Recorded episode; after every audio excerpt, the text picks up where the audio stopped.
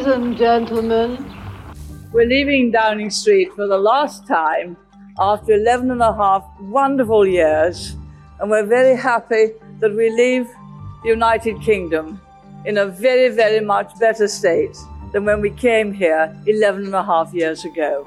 To było ostatnie przemówienie Margaret Thatcher w roli premiera e, Wielkiej Brytanii e, w listopadzie 1990 roku. Pełniło ten urząd przez 11 lat. Chciałem Was dzisiaj zaprosić i zachęcić do przeczytania książki y, autorstwa Johna Blandela y, Margaret Thatcher Portret żelaznej damy. Zapraszam.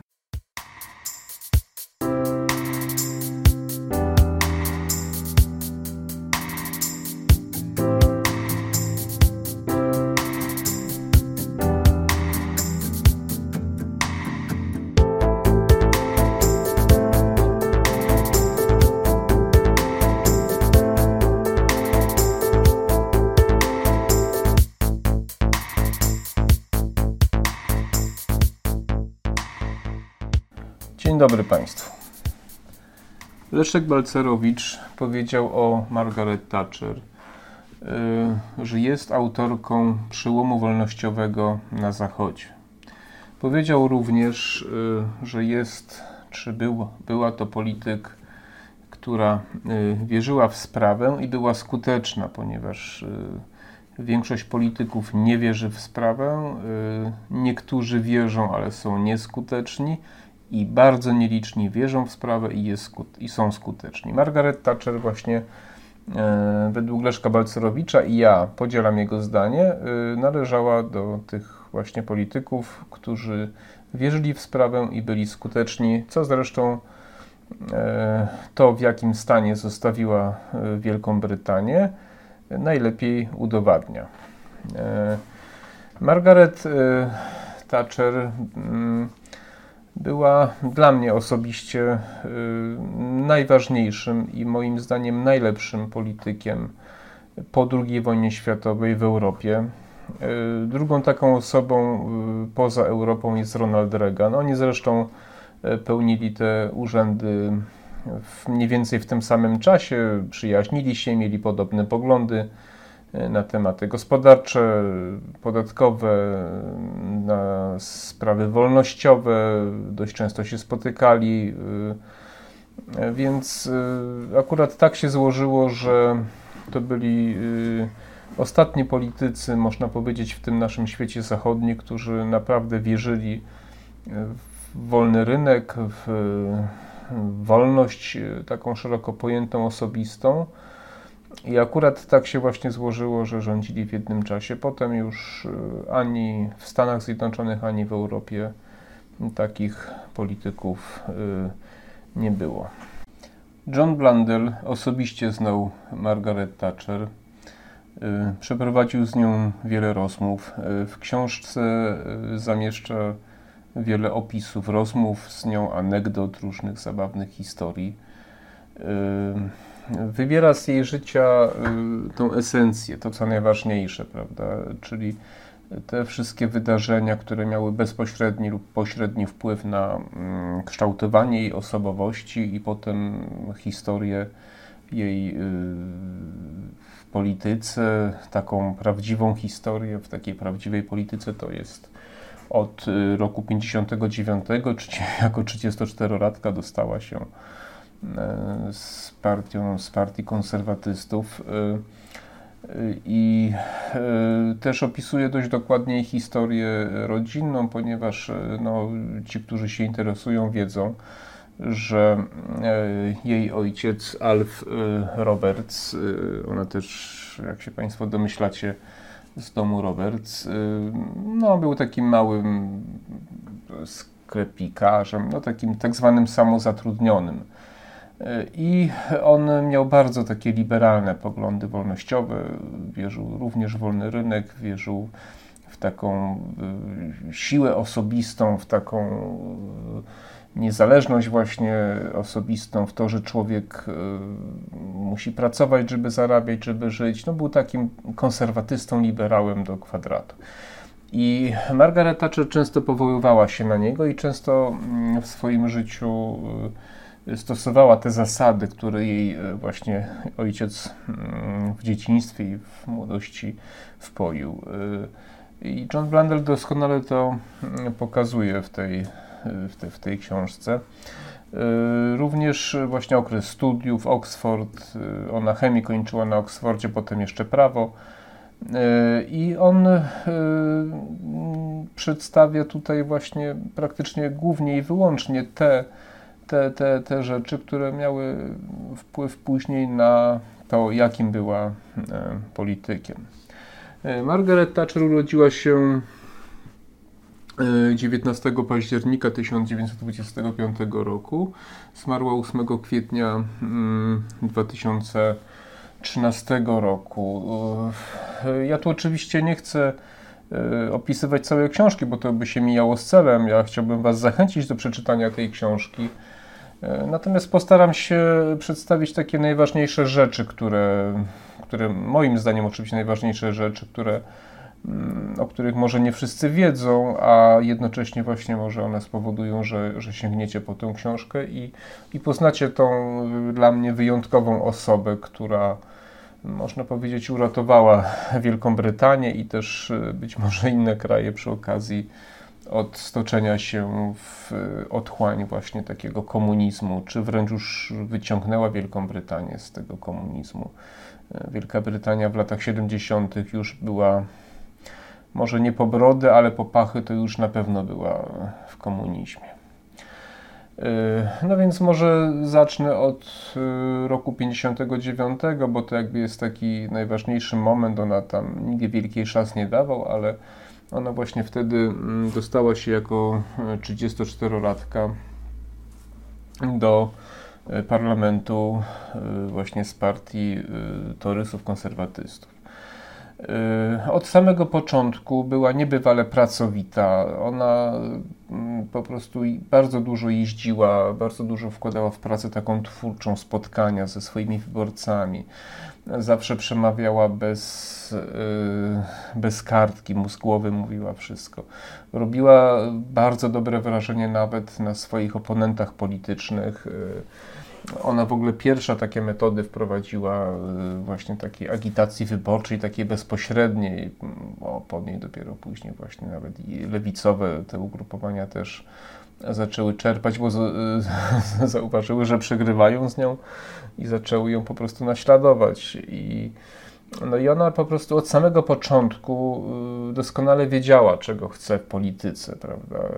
Y, wiedziała, co jest ważne i do tego dążyła. Margaret Thatcher y, była niebywale pracowita. Y, y, Blundell opisuje taką historię, że mm, chciała wprowadzić, czy chciała zmienić, mieć wpływ na zmianę pewnej ustawy o związkach zawodowych i żeby przekonać swoich oponentów politycznych, czy swoich też kolegów z partii, z tych dalszych ław, własnoręcznie napisała, odręcznie napisała list do 250 posłów z prośbą, żeby przyszli na jej odczyt jej przemówienia w parlamencie.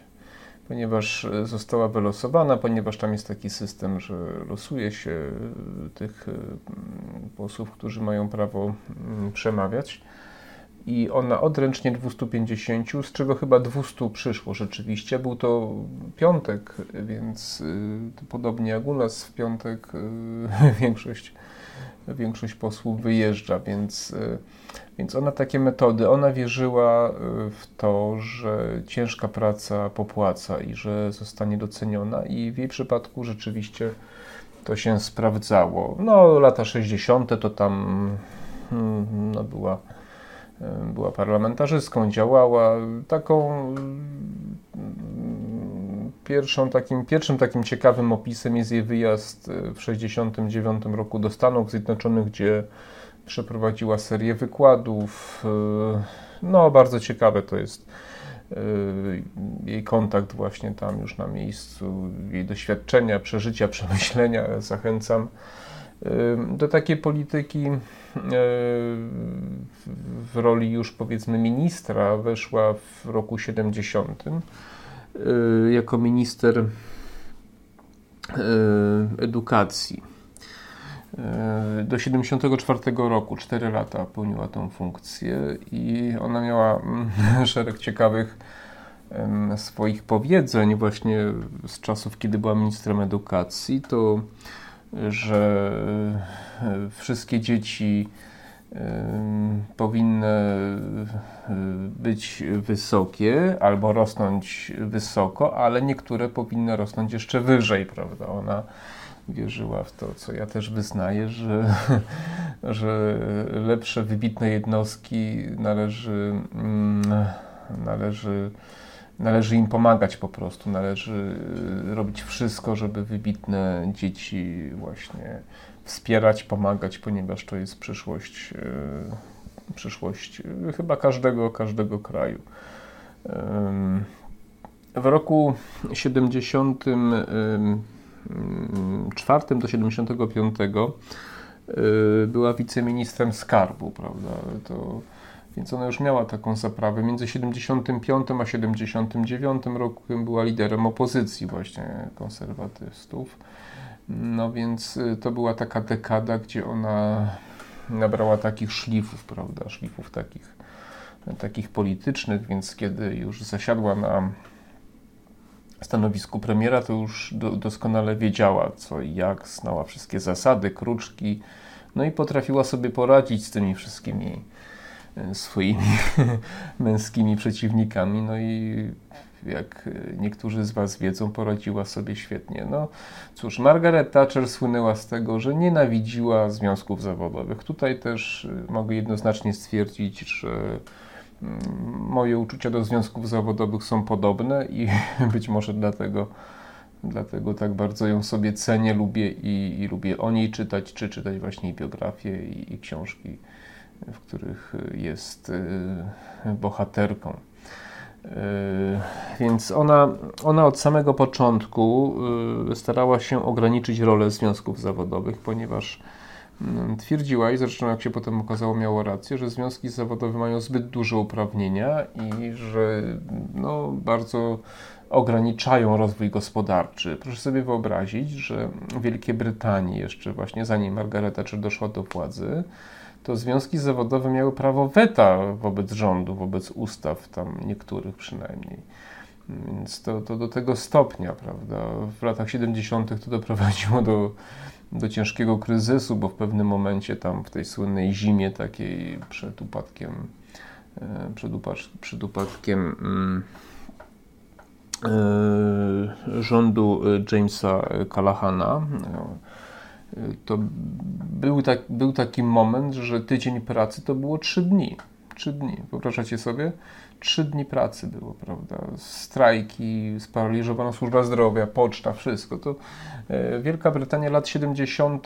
to jest obraz nędzy i rozpaczy. Nazywało się chorym człowiekiem Europy. Jeżeli teraz się Francja nazywa chorym człowiekiem Europy, no to Wielka Brytania w latach 70. była jeszcze, jeszcze bardziej chorym E, człowiekiem Europy. No i Margaret Thatcher właśnie w takim stanie w 1979 roku e, no, zmierzyła się z tym wyzwaniem, no i jak potem się okazało, zmierzyła się i wygrała. No a na końcu, jak to zwykle bywa, najlepsze frukta, że tak powiem, zostały zebrane przez innych, została wygryziona w sposób niezbyt elegancki, no ale to też to też można o tym w książce, y, w książce przeczytać. No więc y, cała historia y, Margaret Thatcher toczy się wokół walki z pewnymi ograniczeniami socjalistycznymi, komunistycznymi, które, które toczyły nie tylko, nie tylko Wielką Brytanię, ale, ale również Europę Zachodnią po wojnie, ponieważ to w swojej tam, w swoim filmie o nacjonalizacji trochę o tym mówię, po wojnie Europa Zachodnia była krajem, no takim, znaczy może nie krajem, tylko kontynentem takim bardziej no, może to nie był Związek Radziecki i, i znacząco się różnił, ale od wolnego rynku był bardzo daleko, prawda? Więc, więc y, to nie był jakiś wyjątkowy, wyjątkowe zjawisko, natomiast kiedy Margaret Thatcher zaczęła wprowadzać swoje reformy, no to inne kraje przekonały się, że to rzeczywiście działa, prawda? No i, i, też, i, też zaczęła, i też zaczęły wprowadzać te reformy.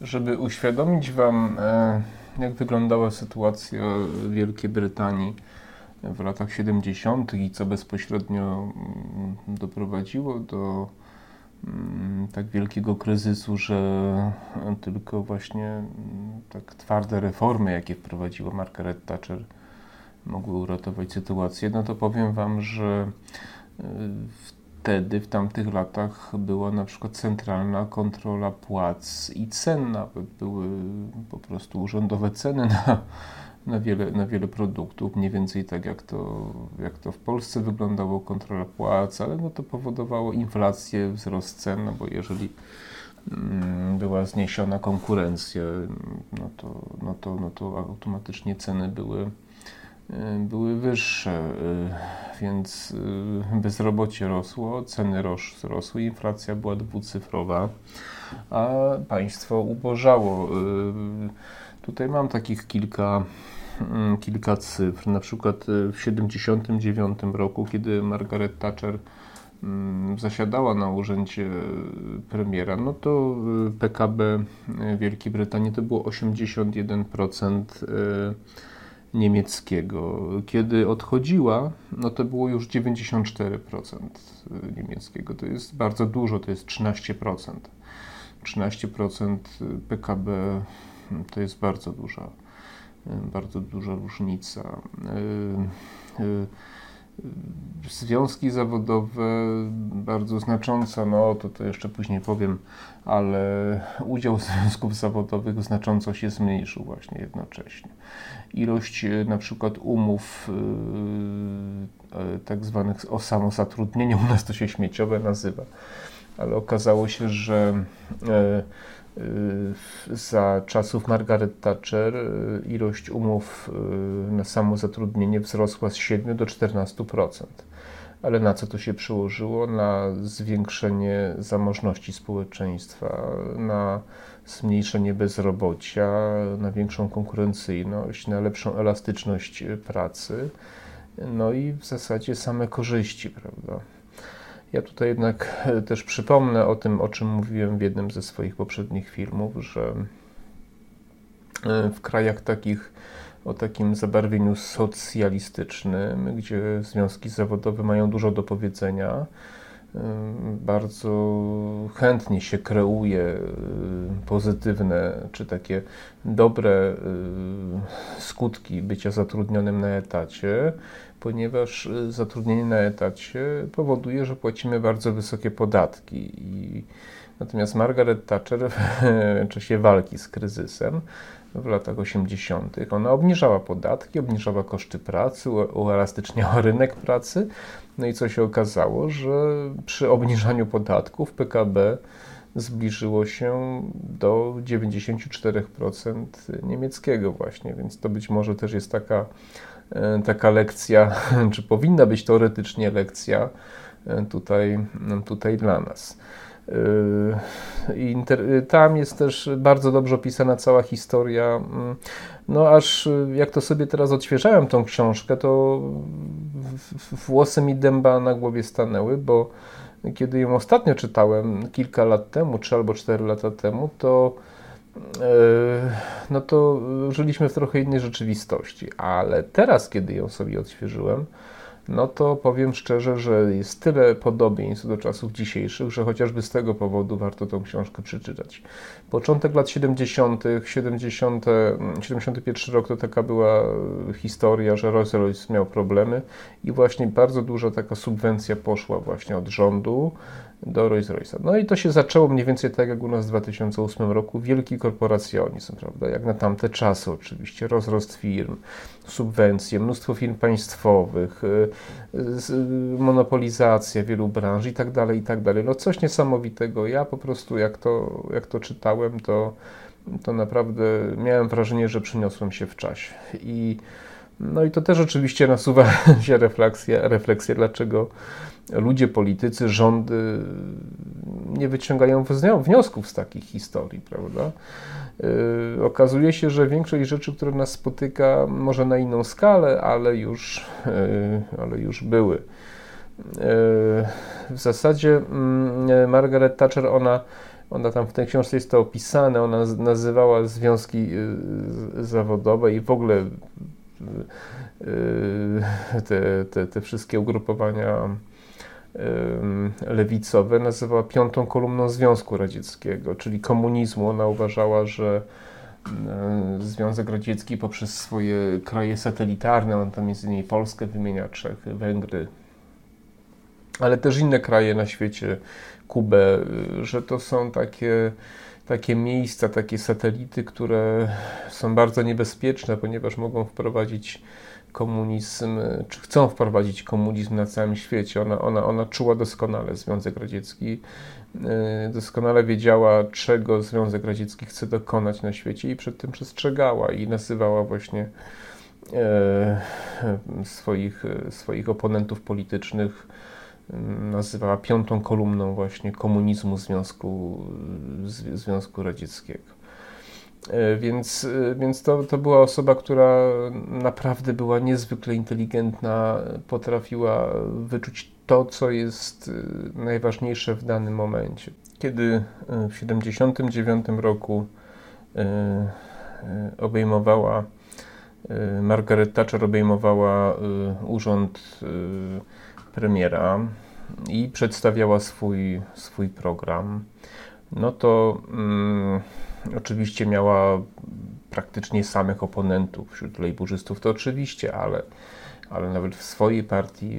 Y, ale najciekawszym jest to, bo to mi też pewne analogie się pokazują, że mm, to jest dokładnie y, liczba podana 364 akademickich y, naukowców, ekonomistów, 364 nie zostawiało suchej nitki na jej programie, na jej programie ekonomicznym. Co, czy Wam coś to przypomina? Bo mi przypomina, bo ja mam e, też e, wrażenie, że dzisiaj mm, bardzo wielu tak zwanych ekonomistów, ekonomistów teoretyków, którzy w życiu e, nie mieli własnej firmy, którzy nigdy nie musieli się martwić o, o, o zatrudnienie swoich pracowników, o wypłacenie pensji swoim pracownikom, oni też bardzo chętnie e, popierają pewne takie zjawiska, które tutaj mamy teraz z nimi do czynienia, czyli cały ten system e, redystrybucji, wysokich podatków, Unii Europejskiej, dofinansowania, różnych transz, parasoli, pieniędzy ze śmigłowców i tym podobnych. No też takim chórem stoją sobie i tak sobie śpiewają, śpiewają tak sobie jak tam w jakimś, w jakimś greckim tam teatrze czy jakiejś operze. E, I, no i tak, tak wielbią. No i tak wtedy właśnie 364 naukowców, ekonomistów e, suchej nitki nie zostawiało na programie Margaret Thatcher, co też e, pokazuje, że przełomów w historii, w polityce robią jednostki wybitne wbrew wszystkim. Zresztą tak na marginesie podobnie jest w nauce. W nauce przełomów dokonywali, dokonywały osoby, które szły pod prąd które nie poddawały się krytyce otoczenia, nie zważały uwagi na to, że są wyśmiewani i tak dalej. Po prostu osoby wybitne, pewne siebie, które wiedzą, wiedzą, czego chcą, dokonują rzeczy wielkich najczęściej. To też jest dowód na to, że no, większość często się myli. No, na szczęście dla Wielkiej Brytanii e, Margaret Thatcher miała niezwykle silną osobowość. Tutaj możemy posłuchać przez chwilę e, próbki jej zdolności takich oratorskich. Where there is discord, may we bring harmony. Where there is error, may we bring truth. Where there is doubt, may we bring faith. And where there is despair, may we bring hope. To those waiting with bated breath for that favorite media catchphrase, the U turn, I have only one thing to say. You turn if you want to. the ladies not for turning. Be pleased to inform Her Majesty that the white ensign flies alongside the Union Jack in South Georgia. God save the Queen. What happens next, Mr. Nunn? Thank you very much. What's your reaction, Prime rejoice at that news and congratulate our forces and the Marines. We- Of course, the chairman or the president of the commission, Mr. Delors, said at press conference the other day that he wanted the European Parliament to be the democratic body of the community. He wanted the commission to be the executive, and he wanted the council of ministers to be the senate. No, no, no. Levels of income are better off than they were in 1979. But what the honourable member is saying is that he would rather the poor were poorer, provided the rich were less rich. That way you will never create the wealth for better social services as we have. And what a policy! Yes, he would rather have the poor poorer, provided the rich were less rich. That is a liberal policy. And we're very happy that we leave the United Kingdom in a very, very much better state than when we came here 11 and a half years ago.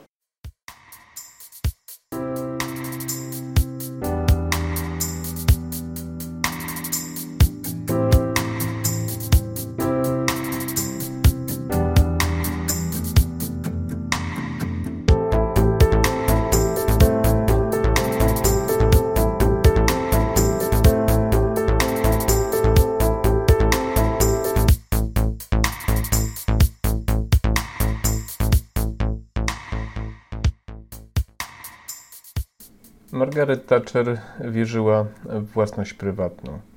Y, Wielka Brytania y, no to był kraj, którym bardzo dużo firm, fabryk y, należało do państwa. Więc ona y, starała się jak najwięcej właśnie sprywatyzować, przeznaczyć właśnie do, na spółki akcyjne, właśnie na giełdę albo, albo właśnie na sprzedaż. No i też tutaj y, w Wielkiej Brytanii był dość duży odsetek domów, mieszkań komunalnych. Y, Czyli no, ludzie wynajmowali, tam część była prywatnych, ale mniej więcej jak zasiadała na y, urząd premiera, to 37% mieszkań domów to były komunalne, a kiedy kończyła swoją kadencję w roku 90, to już tylko 17. Ona wprowadziła taką ustawę, bardzo jej na tym zależało i trochę musiała tam odbyć. To też jest bardzo ładnie opisane, takich walk na, z tym związanych, e, żeby właśnie mm, dać możliwość wykupu e, osobom, które zamieszkiwały w tych komunalnych lokalach e, czy domach. Tam chyba o jedną trzecią taniej mogły sobie wykupić. No i to się sprawdziło, bo tylko właśnie 17% zostało w roku e, 90. Tam jest taka zabawna historia opisana. Kiedyś zabrała kogoś, e, nie pamiętam, ale jakiegoś urzędnika czy gościa z zagranicy, nie wiem czy to nie, nie był ktoś ze Stanów Zjednoczonych, e, na jakieś osiedle takich domków właśnie i które kiedyś były mm, państwowe i teraz zostały właśnie sprzedane, ale nie wszystkie. I ona pokazała 10, 10 y, takich domków, taką, takie, taką grupę 10, 10 budynków i poprosiła, żeby wskazał, które są prywatne, a które są państwowe. I ten ktoś wskazał bezbłędnie 7 i rzeczywiście 7 było prywatnych, a 3 państwowe. Te prywatne oczywiście były lepiej zadbane, bo ona zawsze twierdziła, że o własność prywatną dba się lepiej niż o własność niczyją, czyli państwową. Miała też takie powiedzenie, że pieniądze nie spadają z nieba, tylko trzeba sobie je zarobić. Więc to niby takie proste i banalne, ale jakże dzisiaj mm, potrzebne chyba, e, żeby ludziom to powtarzać. No, więc y, własność prywatna to była podstawa. Ja zresztą tak, też tak uważam. Uważam, że nikt y, nie zadba o coś lepiej niż właściciel, cokolwiek to będzie. Chyba jedną z bardziej znanych y, historii związanych z Margaret Thatcher, może nie historii, ale takich problemów jest, jest jej, są jej metody walki z, ze związkami w górnictwie, prawda, Wielkiej Brytanii. Tam nawet ktoś tam zginął, ktoś tam zmarł w strajku głodowym, prawda? Były takie historie. Ona sobie to za punkt honoru wzięła, żeby, żeby rozwiązać problem górnictwa i związków zawodowych. Ona właśnie, jeśli mówiła o tej piątej, piątej kolumnie Związku Radzieckiego, to ona mówi o tej lewicy związkowej, mm, głównie związanej z górnictwem, prawda? I, no i tam były bardzo bardzo silne spory, bardzo duże protesty właśnie w celu ograniczenia tych, tych praw, tych, tych związków. No i to jej w znacznym stopniu się udało, ponieważ kiedy zasiadała na urząd y, premiera w 1979 roku, to uzwiązkowienie to było 51%, a kiedy odchodziła to już tylko 17% w górnictwie. To, to gigantyczna różnica i ona stawiała na ludzi, e, którzy też może i byli związkowcami, ale chcieli jednak pracować. I tam była też taka historia, że po tych wielkich strajkach, e, właśnie na początku jej, jej, jej pierwszej kadencji, to ona po, po już po całej historii tych górników, którzy, czy tych związkowców, którzy nie brali udziału w strajkach, zaprosiła na specjalne, specjalnie dla nich wydane przyjęcie, prawda? Chciała im podziękować. No to też taka, mm, taka historia. Ona po prostu sobie bardzo ceniła ludzi pracy, tak? Ona miała takie powiedzenie, mm, że należy zarabiać. To, co zarobimy, należy wydawać e, na życie znaczy, czyli żyć z tego, co zarobimy. Jeśli nam coś zostaje, to odkładać i w ciężkich czasach e, żyć z tego, co odłożyliśmy. To ona to dość często powiedziała. To jest też taka niby, niby oczywistość, ale w dzisiejszych czasach, kiedy e, bardzo dużo z nas jest zadłużonych, e, to, to tak powtarzanie tego chyba nigdy nigdy za mało. W ogóle mam wrażenie, że żyjemy w czasach, gdzie trzeba takie, takie elementarne rzeczy, rzeczy powtarzać właśnie ciągle i chyba coraz więcej i one coraz trudniej mm, trafiają do wielu osób, zwłaszcza, zwłaszcza do polityków. Margaret Thatcher y, miała niezwykle silny charakter, osobowość i odwagę. Y, tam też w książce jest świetnie opisana historia no, tej relacji walki z Ira, prawda, jej tam doradca czy minister zginął w garażu podziemnym, bombę podłożyli, tam też członek rodziny królewskiej dalszej zginął na łodzi, to w serialu Crown jest dość y, dobrze pokazane.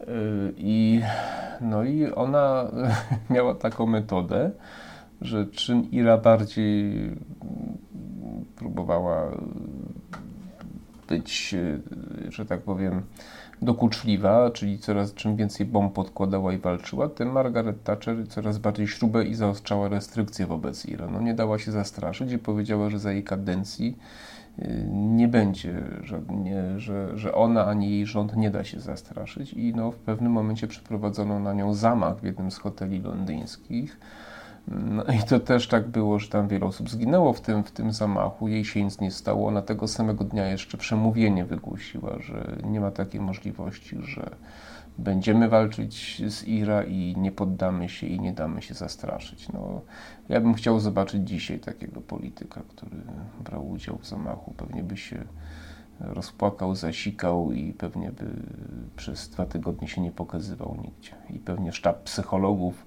psychiatrów i nie wiadomo kto tam jeszcze by pewnie.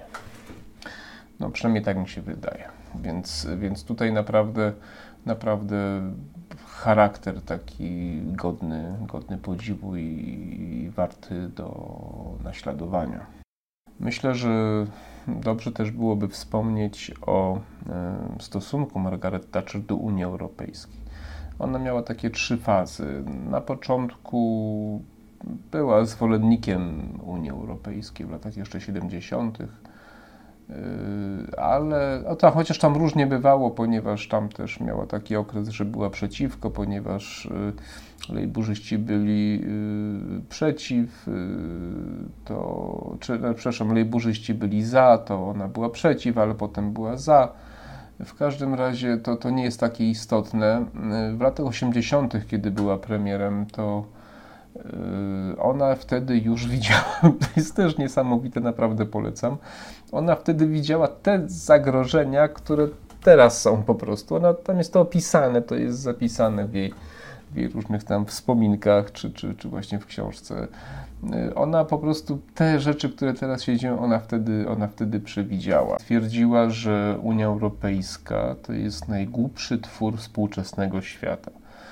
E, twierdziła, że e, tak skonstruowany mechanizm musi być skorumpowany, musi być e, nieefektywny, musi być, musi mieć zapędy totalitarne i to nie może się dobrze skończyć i ona twierdziła w jakimś tam stopniu przewidziała Brexit, bo ona twierdziła, że Wielka Brytania będzie miała ciężko, ale powinna się w jakiś sposób wywindować z tej z tego uczestnictwa, z tej Unii Europejskiej. To już mówię o tej trzeciej fazie, kiedy ona jakby zobaczyła, czym jest i do czego zmierza Unia Europejska. I ona rzeczywiście miała, miała rację. Tam były problemy prawne, oni tam wynegocjowali bardzo dobrą dla siebie umowę, to też Margaret Thatcher jest y, za to odpowiedzialna.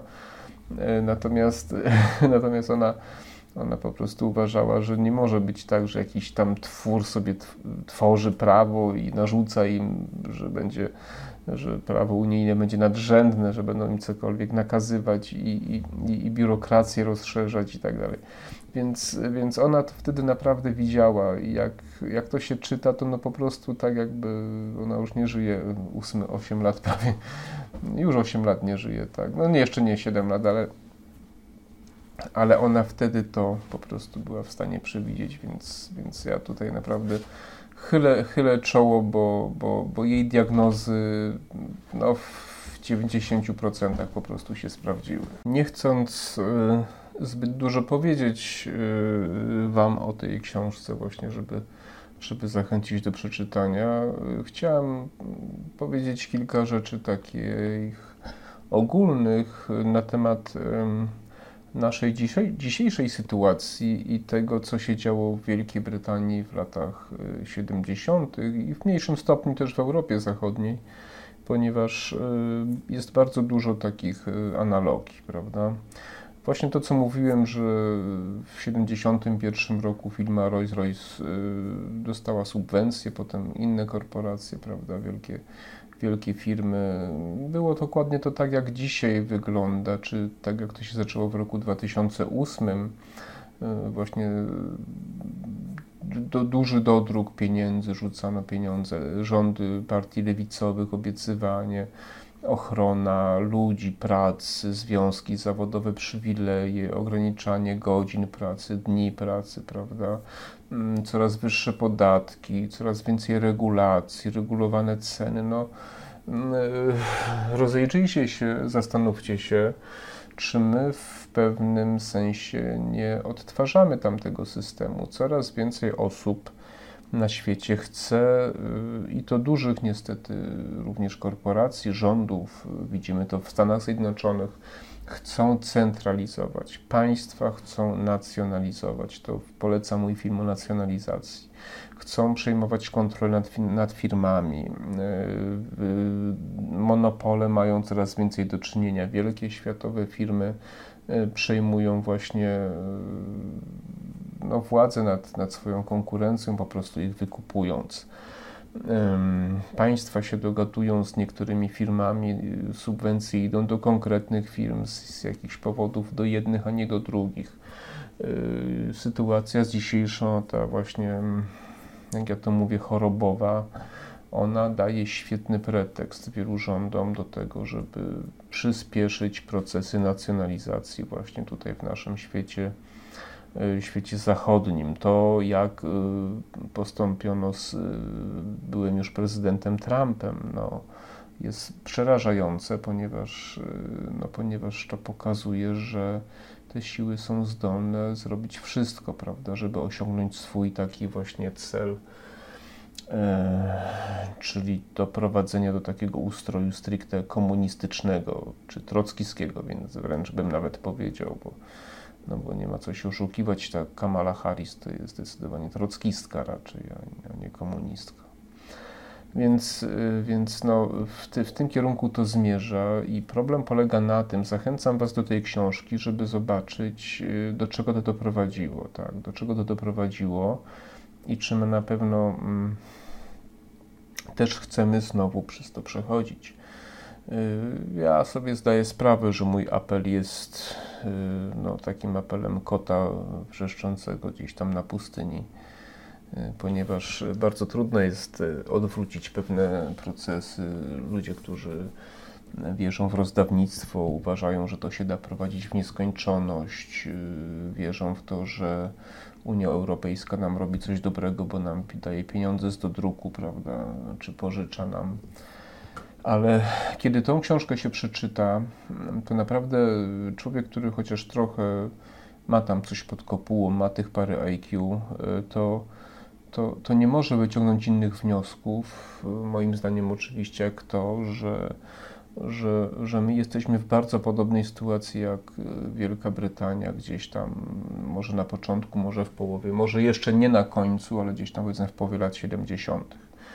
Europa Zachodnia jest bardziej niż my, bo osoby, które jeżdżą, opowiadają mi, mówią, że to już nie jest ta Europa, że widać tą destrukcję taką infrastruktury, spadek jakości usług, spadek y, w ogóle jakości życia, prawda, w, w, krajach, w krajach Europy Zachodniej. U nas tego jeszcze nie widać. My jesteśmy narodem dość konserwatywnym i u nas takie zmiany trudniej zachodzą. Ja też trochę wierzę tutaj w taki zdrowy rozsądek naszego społeczeństwa, naszych moich współobywateli, że my jednak zawsze mieliśmy te takie wolnościowe zajawki i my chyba sobie tak y, łatwo nie damy narzucić pewnych rzeczy.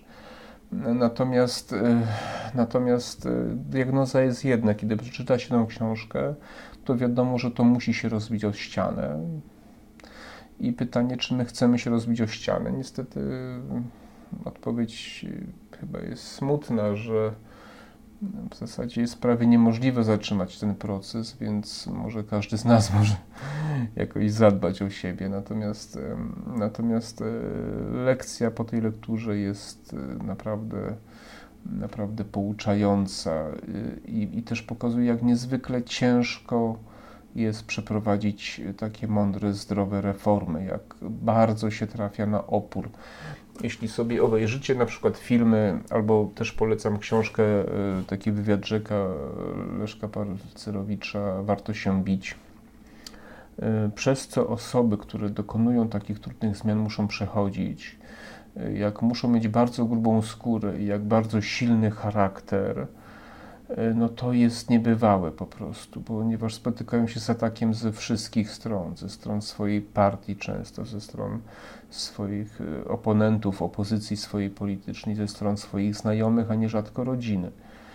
I żeby dokonywać wielkich zmian, e, trzeba być po prostu wielkim człowiekiem, wybitnym człowiekiem. I dla mnie kimś takim była właśnie Margaret Thatcher.